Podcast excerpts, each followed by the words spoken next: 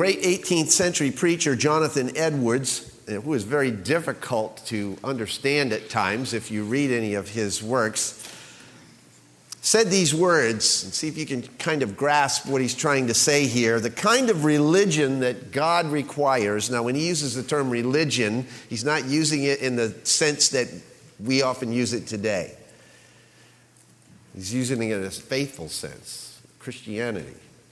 The kind of religion that God requires and will accept does not consist in weak, dull, and lifeless wouldings, such as I would do such and such a thing. Those weak inclinations that lack convictions, that raise us little above indifference. But God in His Word greatly insists that we be in good earnest, fervent in spirit, and that our hearts be engaged vigorously in our religion. Unquote. That last thought that I want you to catch and hold on to that God in His Word greatly insists that our hearts be engaged vigorously in our religion. Becoming a contagious Christian means that we will be vigorously engaged in our faith, fervent in spirit, serving the Lord, as Romans chapter 12, verse 11 says. I know that many of you, and myself included, want to share Christ with people, am I right? In fact, you may want it vigorously, but maybe somewhere deep inside of you, you lack the confidence in your ability to break through that communication barrier. Your greatest fear might be that right in the middle of a conversation, someone might actually ask you without warning, So, what's your personal story? It begs every one of us in the room to answer the unspoken question what would you do in a situation like that? Would you be able to take that open door to the point of sharing Christ with that person? And how would you do it? Suppose someone were to ask you that question right now. Suppose I were to just pick somebody out of the congregation and bring you up on stage. And I put my arm around your shoulder and I go, So, what's your story? Tell us. yeah. I should try that. How will you do that?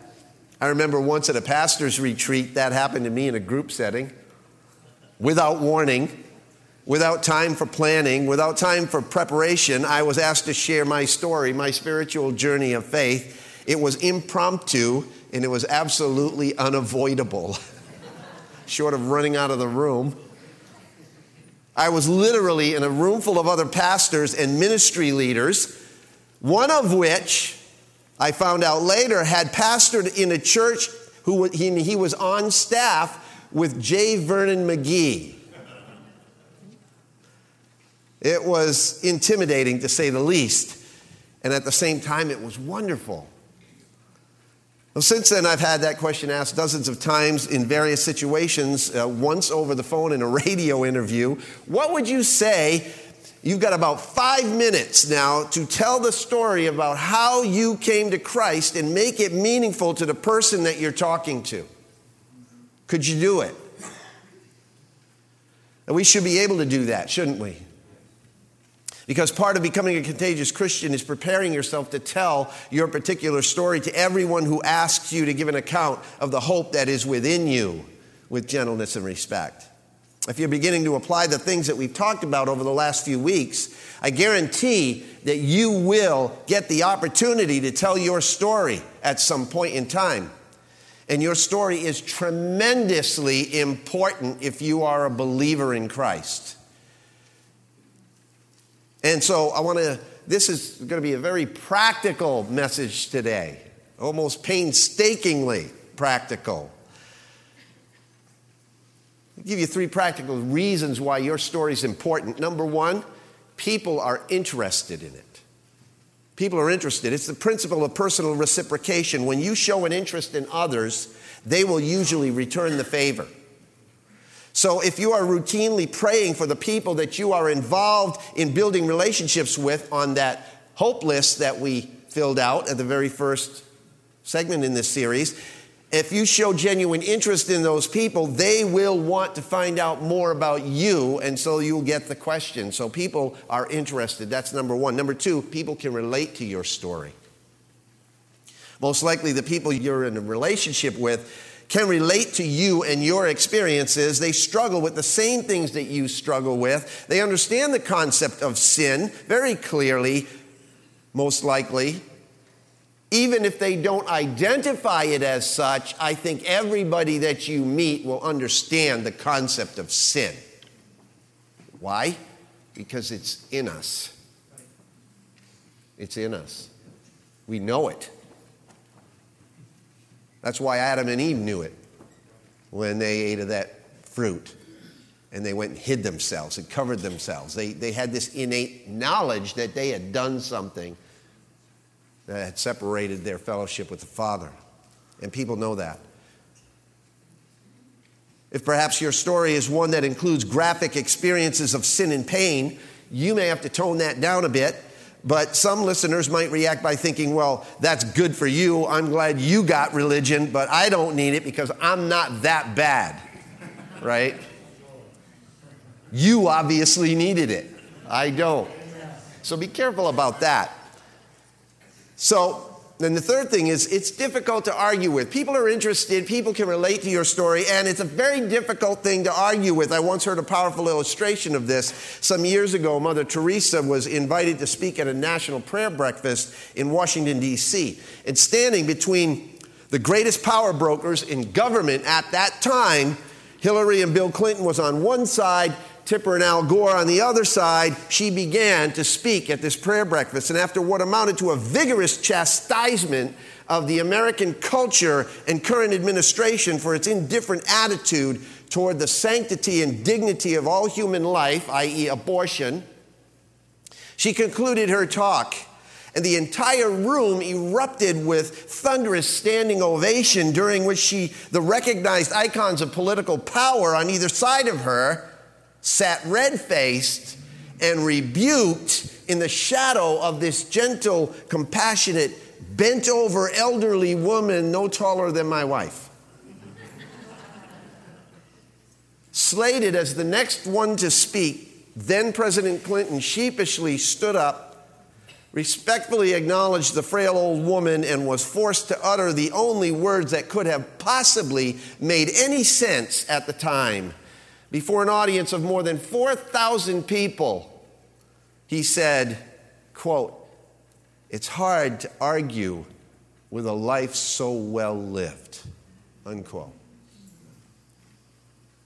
Friends, when people tangibly see the way that God has changed your life, it becomes very difficult to deny the evidence of Christianity. That it's true, that it's valid, one well respected pastor brought it home with perfect clarity when he said this. He said, The skeptic may deny your doctrine or attack your church, but he cannot honestly ignore the fact that your life has been changed. So, at the very bottom, then, here's the deal with the message for today it's that the reality of your story displays the validity of the gospel. It's that basic. And so when people see the power of a life changed by the gospel of Jesus Christ, they are prompted to ask what it is that has made the difference. Picture with me for one brief moment a scene in your town where brokenness reigns supreme all the way down the street, and there's one family, yours, where the husband loves his wife and the wife loves her husband. And in that home, the parents give themselves to their kids, where they have joy in their life and they serve and reach out to those around them with compassion and genuine love. Think about the moment when a neighbor walks and catches you before you get off your front lawn and he says, Hang on a minute. I got to ask you one question. How did you get this? And you say, Wow, you don't want to know. Really, honestly, don't ask the question because you don't even want to know. I'll guarantee you right now, you're not going to like the answer, so don't, don't even ask. And they say, No, really? What is it? I want to know. And you say, No, sorry, you don't want to know. You're not going to want to know what made the difference in my life. No, really, tell me. Are you sure? Yeah. Well, thanks for asking. Jesus has changed our life. You want to know how that happens? Try that one out for size someday. And maybe, just maybe, you have someone that's willing to listen for the very first time. What do you tell them, though? You tell them your story. And you tell them his story. And in order to do that effectively, it doesn't hurt to be prepared, does it? As we've seen, the Bible says, be ready and make the most of the opportunity in Colossians 4. So now I'm not talking about a memorized, canned, lifeless speech, but I am referring to having thought it through enough to give your experience of receiving Christ's salvation in a clear and simple way that any person will be able to grasp. So this morning I want to give you a simple way to organize and prepare your story around three easy to remember handholds, okay? And they're biblical handholds. Remember the image I used last week, if you were here, of Alex Honnold free soloing El Cap? He needed secure, tested handholds to scale that 3,000 foot rock face with no equipment, right? And he knew exactly where those handholds were. He had rehearsed it dozens and dozens of times. Well, the same is true for us spiritually. In Acts chapter 26, in verses 1 to 29, Paul seizes this an immense opportunity that he had to tell his personal story as he stands before a king, King Agrippa II, and the Roman procurator Festus. And although there are numerous details in this text, and there's a lot of verses here, his story is given in three basic segments, and we're going to look at that today as an example. By learning to use these same handholds that Paul did as tools around which to organize our personal stories, we have a simple, memorable, and flexible way of sharing our spiritual journey with other people. And we can do it with confidence. So turn to Acts chapter 26, if you would, in your Bibles. I'm not going to read down through the whole thing at the start because we're going to work our way down through it in, in segments. All right? And I'm not going to get too deep in the weeds here. We're just going to show you the segments here. So, the first handhold that you can organize your story around is simply this BC. You have life before Christ, your life before Christ. Look at verses 1 to 11 with me in chapter 26 of Acts. Agrippa said to Paul, You are permitted to speak for yourself. I love that. There it is. What's your story, Paul? Then Paul stretched out his hand and proceeded to make his defense. In regard to all the things of which I am accused by the Jews, I consider myself fortunate, King Agrippa, that I am about to make my defense before you today especially because you are an expert in all customs and questions among the Jews. Therefore, I beg you to listen to me patiently. See? Paul's meeting him on a respectful ground here. So then, all Jews know my manner of life from my youth up, which from the beginning was spent among my own nation and at Jerusalem. Since they have known about me for a long time, if they are willing to testify that I lived as a Pharisee according to the strictest sect of our religion. And now I'm standing trial for the hope of the promise made by God to our fathers the promise to which our 12 tribes hope to attain as they earnestly serve God night and day. And for this hope, O king, I am being accused by the Jews. Why is it considered incredible among you people if God does raise the dead? So then I thought to myself that I had to do many things hostile to the name of Jesus of Nazareth.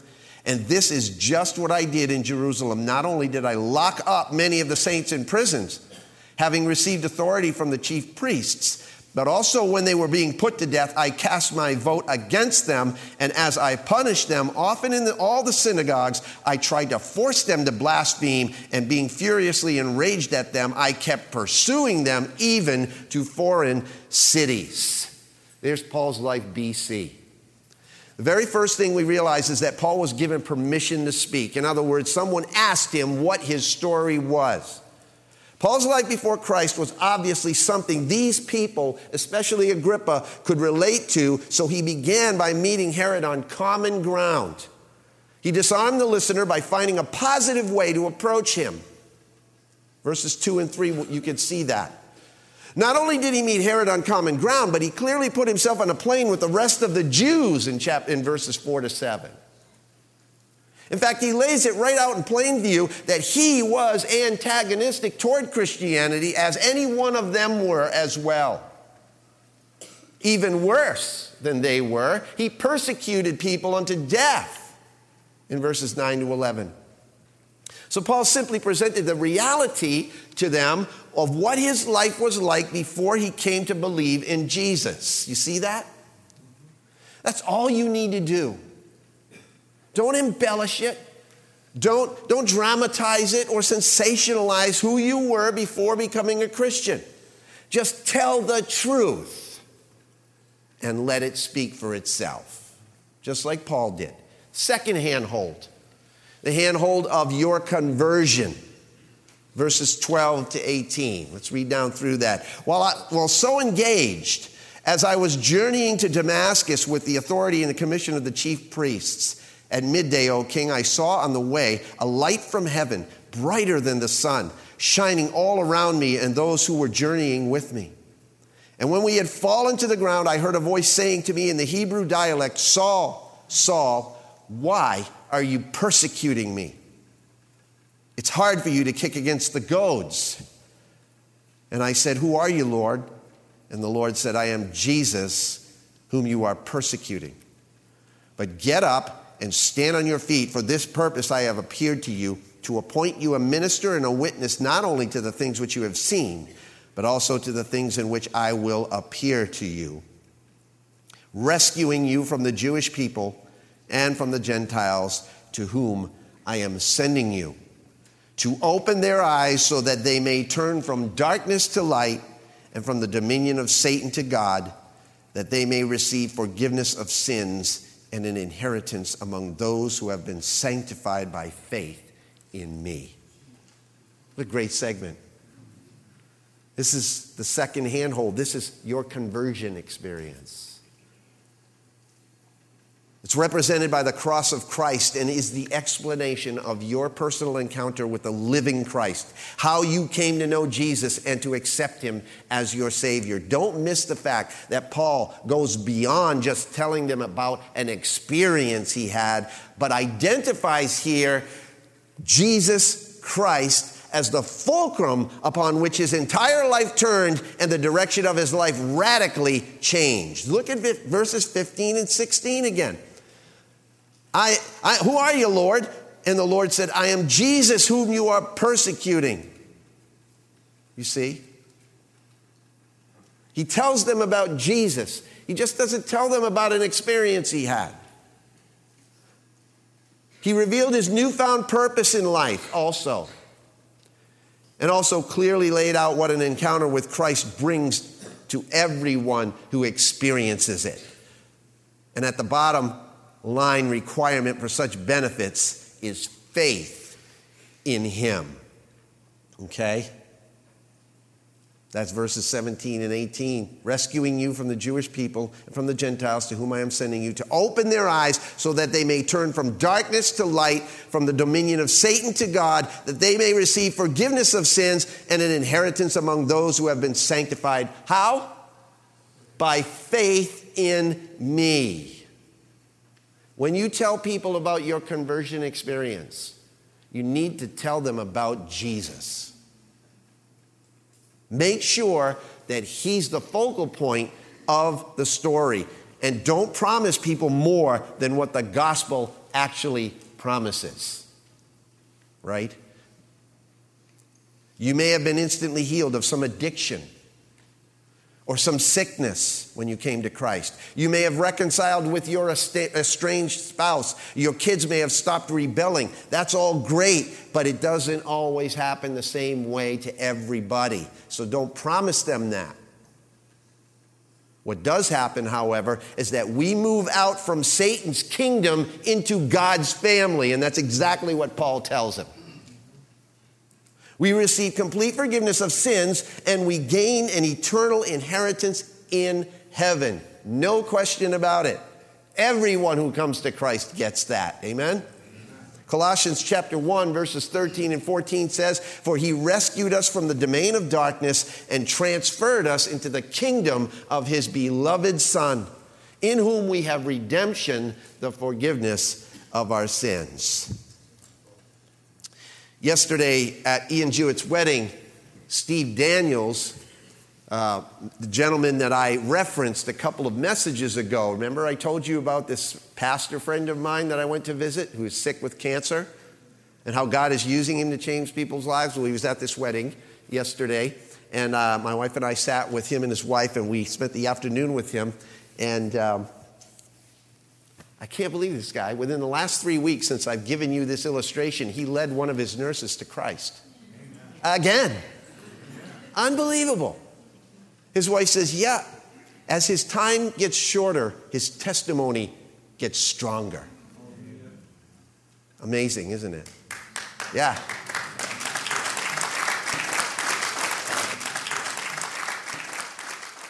He told me, he said, you know, Russ, he said, when I first heard the gospel, he said, I had never heard anything like it before.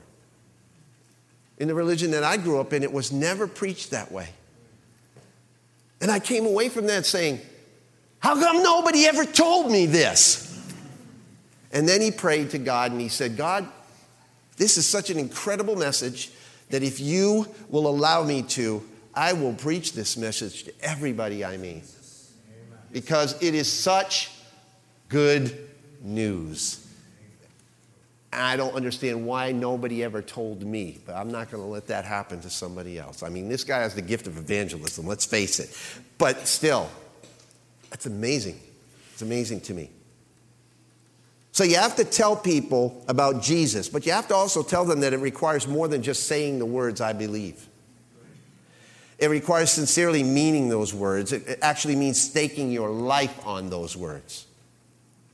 In Romans chapter 10, we read the words beginning in verse 8, but what does it say? The word is near you, in your mouth and in your heart.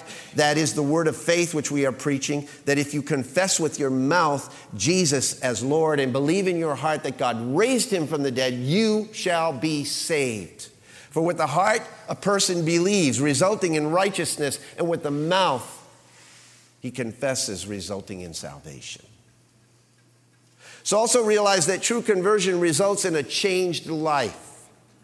And that's the next handhold. The third handhold is AD, your life after conversion. Verse 19 So, King Agrippa, I did not prove disobedient to the heavenly vision, but kept declaring both to those of Damascus first and also at Jerusalem and then throughout all the region of Judea and even to the Gentiles that they should repent and turn to God, performing deeds appropriate to repentance. For this reason, some Jews seized me in the temple and tried to put me to death. So, having obtained help from God, I stand to this day testifying both to the small and great, stating nothing but what the prophets and Moses said was going to take place that the Christ was to suffer, and that by reason of his resurrection from the dead, he would be the first to proclaim light both to the Jewish people and to the Gentiles. The letters AD stand for Anno Domini, meaning in the year of our Lord. In our outline, in your outline, it represents the way Christ has influenced our life since becoming a follower of Christ. So, Paul, in his testimony before Agrippa here, relates that, this truth that a genuine personal relationship with Christ works itself into us and then works its way out of us as well. In other words, it's active. It does something, it's visible, it's real. It brings a complete change of heart and mind, not just a change of your eternal destiny in your soul. So tell people how Christ has made a difference in your life. BC, what you were at conversion, how you came to Christ, and then AD, what Christ has done in your life since you received Him. And then be prepared to tell them that they can experience the same thing. Friends, just telling them about what happened to you is not enough. You got to let them know that a change will happen to them as well. It will be different for each one of us, but something will change. That means giving them the essentials of the gospel message. Verse 23 that the Christ was to suffer, and that by reason of his resurrection from the dead, he would be the first to proclaim light both to the Jewish people and to the Gentiles. Can you do that? Do you know how to give people the essentials of the gospel message? Well, next week, we're going to show you how to do that if you don't already know. I'm going to show you one or two simple but effective ways to present the gospel message. There's one more area, however, that most of us leave out when sharing our story with people, and it's one of the most important essentials in seeing a response from people, and that is the concluding question. The concluding question, verse 24. While Paul was saying this in his defense, Festus said in a loud voice, Paul, you're out of your mind. Your great learning is driving you mad, and don't be surprised if somebody says the same thing to you. You are crazy, boy. What do you think you're telling me here? But Paul said, I am not out of my mind, most excellent Festus, but I utter words of sober truth. For the king knows about these matters, and I speak to him also with confidence, since I am persuaded that none of these things escape his notice, for this has not been done in a corner. The bushel wasn't put over the light, it was set on a hill, right? King Agrippa, do you believe the prophets? I know that you do.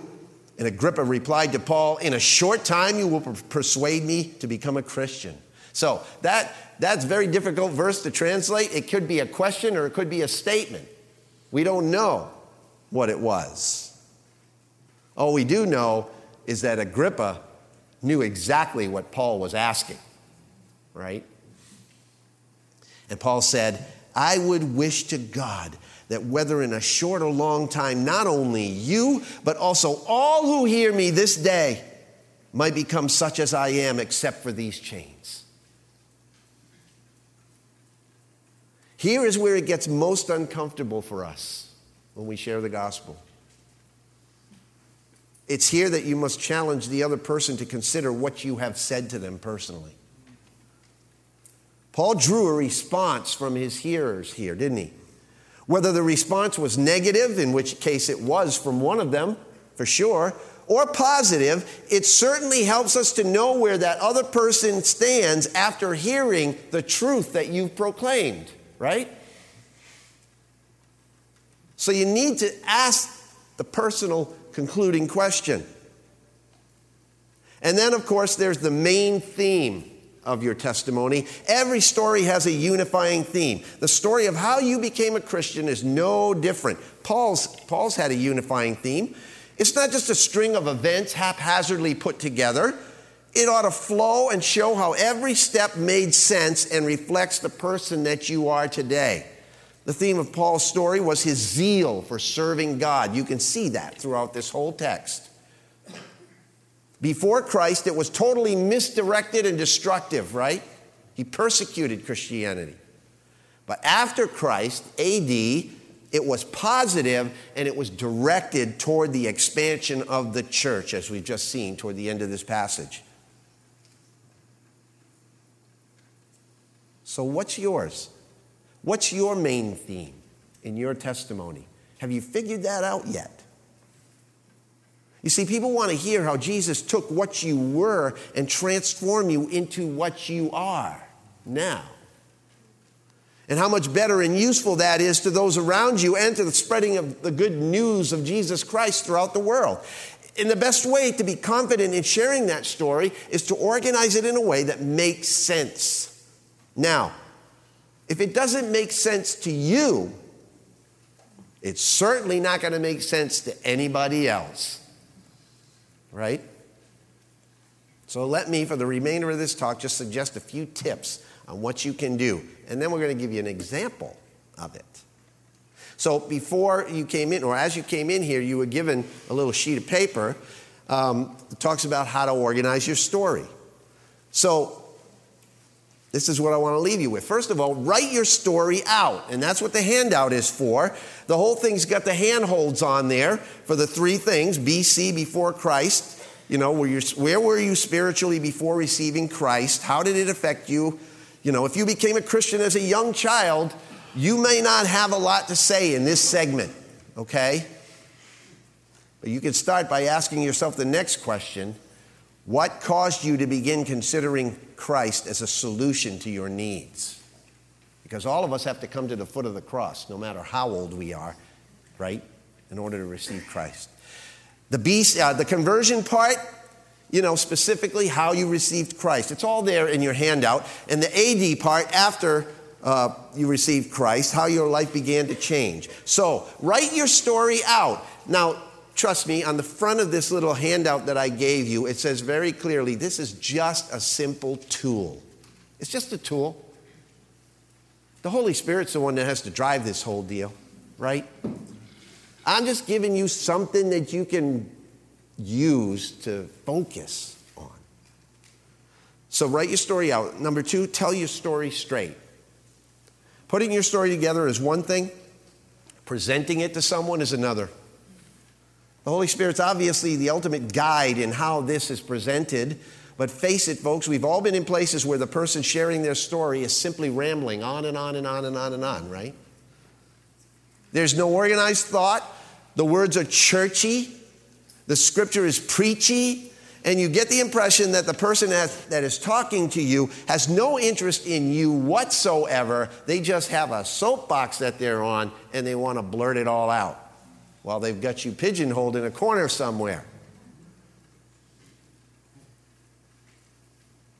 The Holy Spirit's character is not self serving, and nor is it confusing.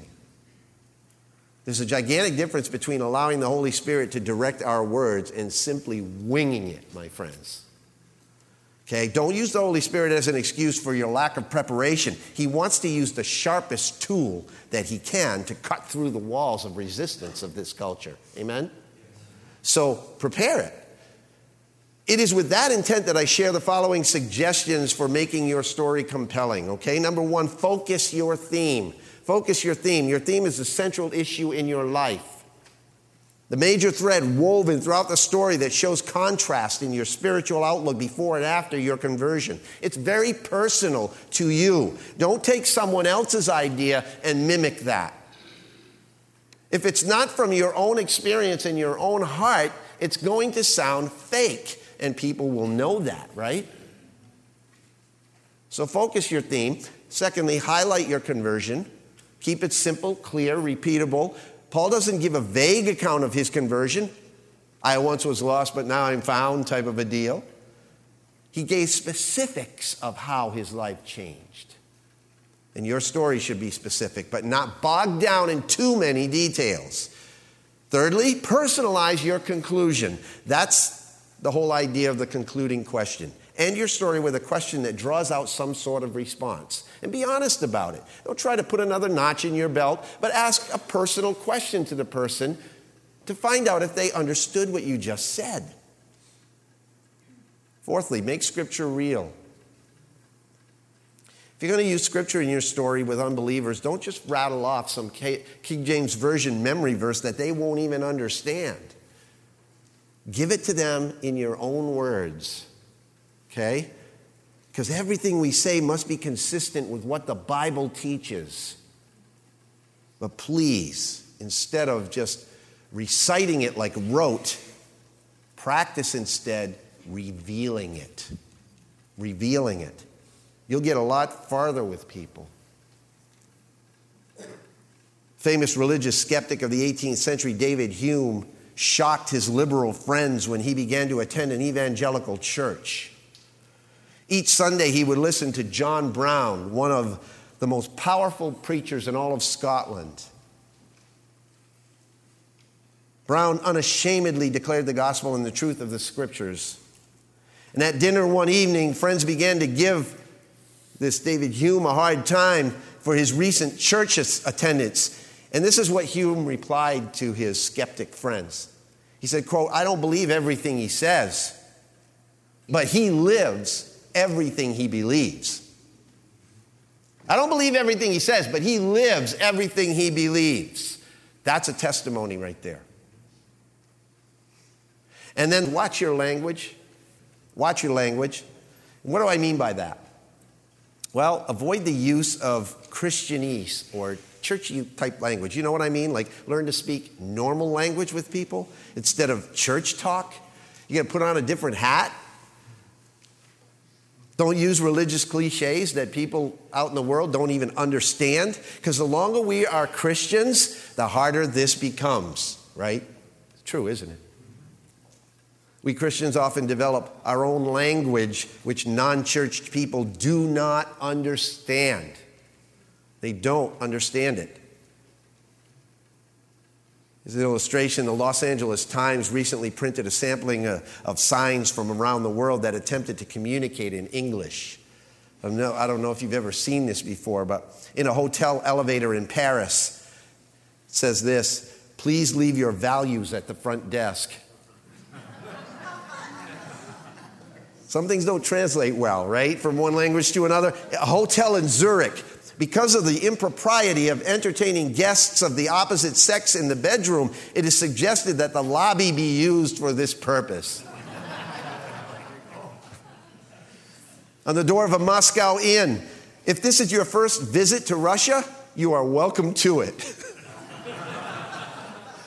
In a Soviet newspaper, there will be a Moscow exhibition of arts by 15,000 Soviet Republic painters and sculptors. These were executed over the past two years. In a Bucharest hotel lobby, the lift is being fixed for the next day. During that time, we regret that you will be unbearable. See, what we intend to say to people and what others hear us saying, they don't always turn out to be the same thing, do they? We need to pray that God will help us clearly communicate the gospel. Some things just don't make sense when you take it literally at all. Phrases like, you need to get into the word. What does that mean? To somebody who has no idea about Christianity, they have no idea what you're talking about. Get into the word? Or you must be born again. Well, that's true and that's scriptural, but some people don't know what that means, and they certainly have a connotation of what that means. Or even the word Christian carries an entirely different connotation with those outside the church. Hey, learn to communicate biblical truth in a relevant way, translated into their language. Nothing used to frustrate me more when I was a kid than when my parents and my grandparents would speak French in front of us. And we couldn't understand what they were saying. And we knew exactly why they were doing it, so we wouldn't understand what they were saying. Yeah, we knew they were talking about our Christmas and birthday presents, but we didn't understand them. Friends, the greatest gift in the world is the salvation offered by Jesus Christ, right? Remove the communication barriers. Not only will it show them that we care about them, but we may even gain a sharper understanding of what we believe and what we're trying to communicate to them in the process. And then keep it short. Regarding length, keep it short and sweet, brief, to the point. Give it in doses. People will let you know if they want more detail, right? Sometimes it's not good to give them the whole shebang all at once. You know, someone said that Christians have two problems when it comes to sharing their faith starting and stopping. Most people want the Cliff Notes version, Later on, they, they might want more. You ought to be able to tell your story effectively in five minutes. You should. Because if you read Paul's story here in Acts 26, that's about all it takes, about five minutes to read it. And the beauty of using these three solid handholds is that it enables you to compress and expand your presentation to fit different situations. So be ready to adapt the sequence. You don't always have to start with the BC part, sometimes you have to start with the AD part. You can get them all in there. Sometimes you may need to start in a different place, but be prepared to start at any point in the story. And then put others first. That's the big thing. This principle comes up again and again, but it's absolutely important because sometimes we need to earn the right to tell our story by first inviting someone to talk about their spiritual background. Keep your focus on the other person's needs. Be relevant. You know that they need Christ. Ask yourself the question how would Jesus present himself to this person? Ask that question. Take some time to study Jesus' approach because he was the master at this. Putting others first, especially including you and me. So it's more important to slow the process down and help people understand than to try and get the whole story in. Here's the biggest question of all, right here is that are you a doorway to Christ for people, or are you an obstacle? That's kind of it, you know? A few years ago, this writer had a chance to become a hero. It turned out to be an embarrassing moment. He was on a tour to China. And The tour bus was on the way to a scenic spot with another tour bus in front of it. It was snowing, the road was muddy. Suddenly, the bus in front skidded off the road, tipped over on its side in a rice field. This guy quickly jumped off his tour bus, ran to the overturned bus. An emergency door was facing upward. So he grabbed the handle of the emergency door and pulled, and the door didn't open.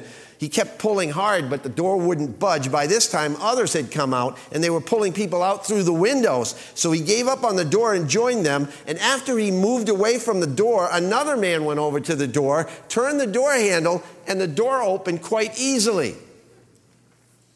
And the guy says, I suddenly realized why the door didn't open for me because I was standing on it.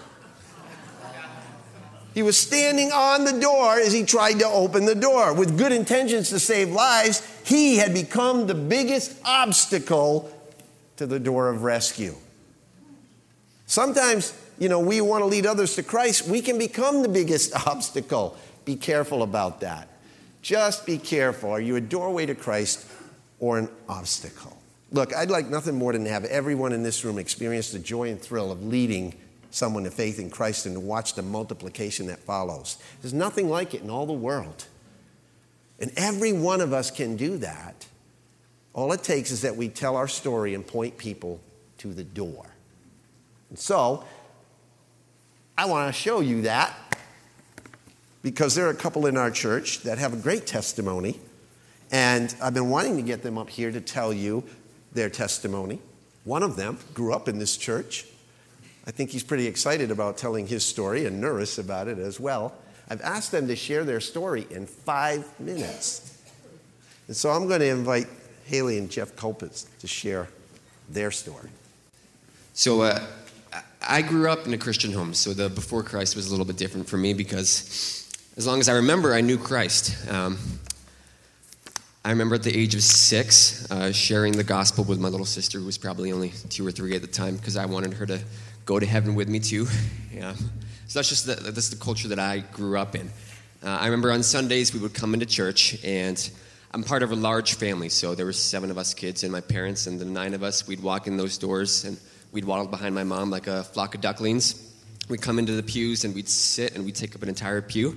Uh, we'd fill it end to end, and uh, every week we'd do that. Now, being part of a large family was great. Uh, it was also, albeit interesting. So I'm the second youngest. I have a lot of older siblings who all happen to be varsity athletes, high honors, um, you know, top of their class. And then there was me. um, and going into high school was a bit of a struggle for me because for a while I was known as Matt's little brother, or I was known as Andrew's little brother, or worst of all, if they couldn't remember my name, they just called me uh, one of the twins. So I, I, worked really hard to make a name for myself, to build up this reputation, uh, to be known as Jeff Colpitts, the someone else. Um, and so I was known as the kind and the thoughtful and the good Christian kid. Now, on the outside, that seemed great, um, but in reality, I had built up this image that I was too afraid to lose. Now, you know, on the inside, I was struggling deeply. I was struggling with pornography. I was struggling with homosexuality. And I knew that I was forgiven, but the weight of my sin and the shame that I felt had drastic effects on my relationship with God. And I knew that He loved me, but to me it seemed stern and it seemed like a disappointed love. And I hid myself from game or God. I was ashamed. I didn't read my Bible and I tried not to pay attention during the sermons because I didn't want to be convicted of my sin. So in college, I had discovered um, I had to start building up my image all over again. So uh, I found Campus Crusade for Christ just as a way to meet people, and I decided to go to the annual fall retreat. Uh, when I agreed to go, go, I had told God, I'll follow you, but uh, these secrets are going to go to the grave with me. I'm not going to tell anyone about this. And that's funny saying that now. Um, the, the last night there, the men and women went into different buildings, and we had a time of confession with one another. Um, as a Protestant, I didn't even know we did that, but my idea of confession was not uh, what we did there. My idea of confession was going into a booth and saying a few things and then going home. But I was surrounded by men that I respected and men that I loved uh, and men that I knew had a genuine love for God. They just stood out. And the first person shared their hand and they said, I've been struggling with pornography. And I was shocked because I had never thought another Christian could struggle with something so bad like me. And that's when I realized I, I wasn't a good Christian that I was pretending to be. I was a broken Christian. The weight of my sin was again revealed to me, but this time I knew that my Savior's love was real and it was deep and it was powerful. Christ lived the perfect life because I couldn't. He died on that cross and he forgave me and he was raised after three days so that I could have a relationship with him, and it clicked in that moment. Now, these secrets that I was prepared to take to the grave, I now freely share. I don't want anyone in this church to know that I struggled with pornography or that I struggled with homosexuality, and here I am today. God renewed my faith that day, and He provided a loving wife who I could be totally open and honest about these things with. And you know, my prayer is that He uses my story to renew others. Do you think that your sin is too disgusting to share?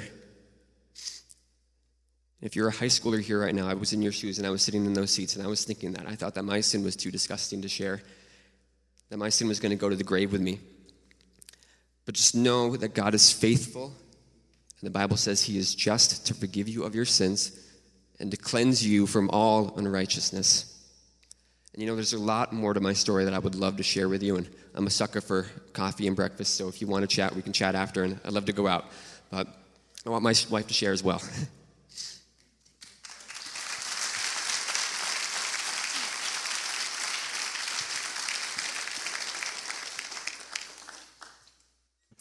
Um, this is a lot scarier than singing, I gotta say.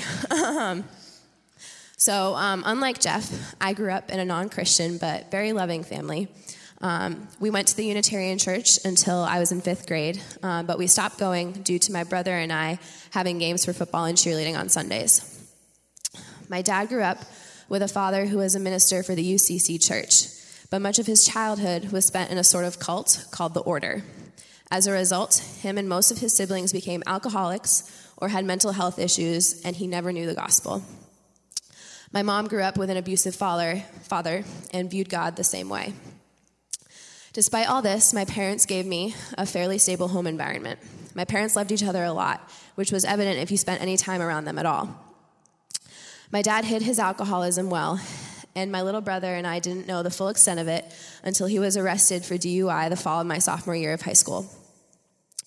My mom threatened to kick him out if he didn't stop. Thankfully, he was very broken over his arrest and began going to AA meetings, which were, ironically, or not so, at the church my now best friend Kaylin attended. Growing up, I was your typical good kid. Um, I was a high honors and AP student. I didn't drink or do drugs. I sang in chorus and did cheerleading, didn't have sex or date at all, and had many friends who were similar to me in these regards. However, I struggled internally. I often found myself getting very attached to people, particularly certain female relationships. Around the same time of my dad's DUI, I found myself falling in love with one of my friends, let's call her Georgia, who was not gay. I found myself filled with shame and self loathing. How could I have feelings for a friend? Isn't this wrong? I don't think I'm gay. What if people found out? Yet the feelings persisted. I kept it a secret for a while, completely filled with shame, until one night I couldn't anymore. Kaylin, who had become one of my best friends, was a Christian, a real one. She loved those around her more selflessly than any of my other close friends. I was afraid of sharing my issue with her because I knew she was a Christian and I knew Christians' viewpoint on homosexuality. Yet, I feared rejection less from her than from any of my other friends because I'd already seen her love the least of these, where my other friends did not. So one night, towards the end of my junior year, after keeping it hidden for nearly two years, I told her over instant messenger. I had difficulty getting it out, but she gently encouraged me. When I told her, Kay, I think I have feelings for my friend, she responded with, That makes sense, because she was around us a lot, but I love you. And later in the conversation, she said, Haley, I'll never be for gay rights, but I'll always be for you. And that has stuck with me to this day. That following summer, I got a job working in the kitchen of a Christian camp and conference center. There I met Joel, a young minister who had had a radical conversion to Jesus and was filled with the Spirit. He shared the gospel with me, and we were talking for hours about Jesus. He told me how all have fallen short of God's perfection and need forgiveness. He told me that to remedy this, God sent his one and only Son, Jesus, to live a perfect life and pay the wages of sin, which is death. He told me how at the age of 33, after living this perfect life, Jesus died on the cross and rose from the grave three days later, thereby conquering sin for us once and for all.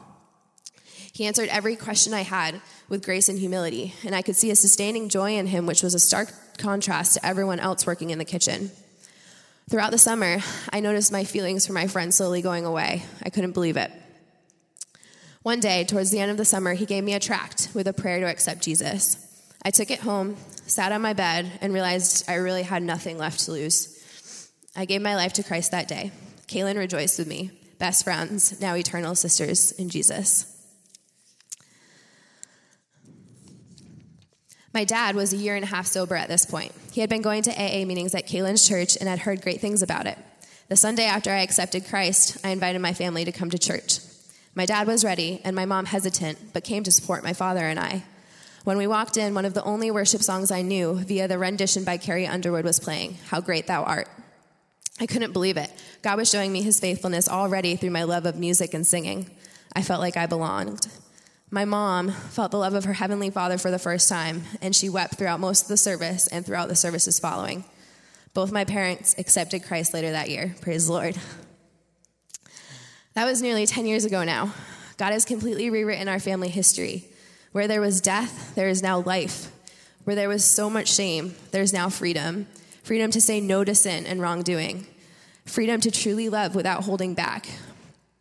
God has blessed me beyond measure and filled the void in my heart aching for attachment. He gave me a sweet and gracious husband who sympathizes with my struggles and reflects Christ's love and sacrifice to me every day. I sometimes still do struggle with some of these things, but they are but a shadow of their former power, for the ultimate power is in Jesus' name. There is so much more to this story that he's writing than I can share in five minutes, but I am an open book and God's witness. Feel free to ask me any questions.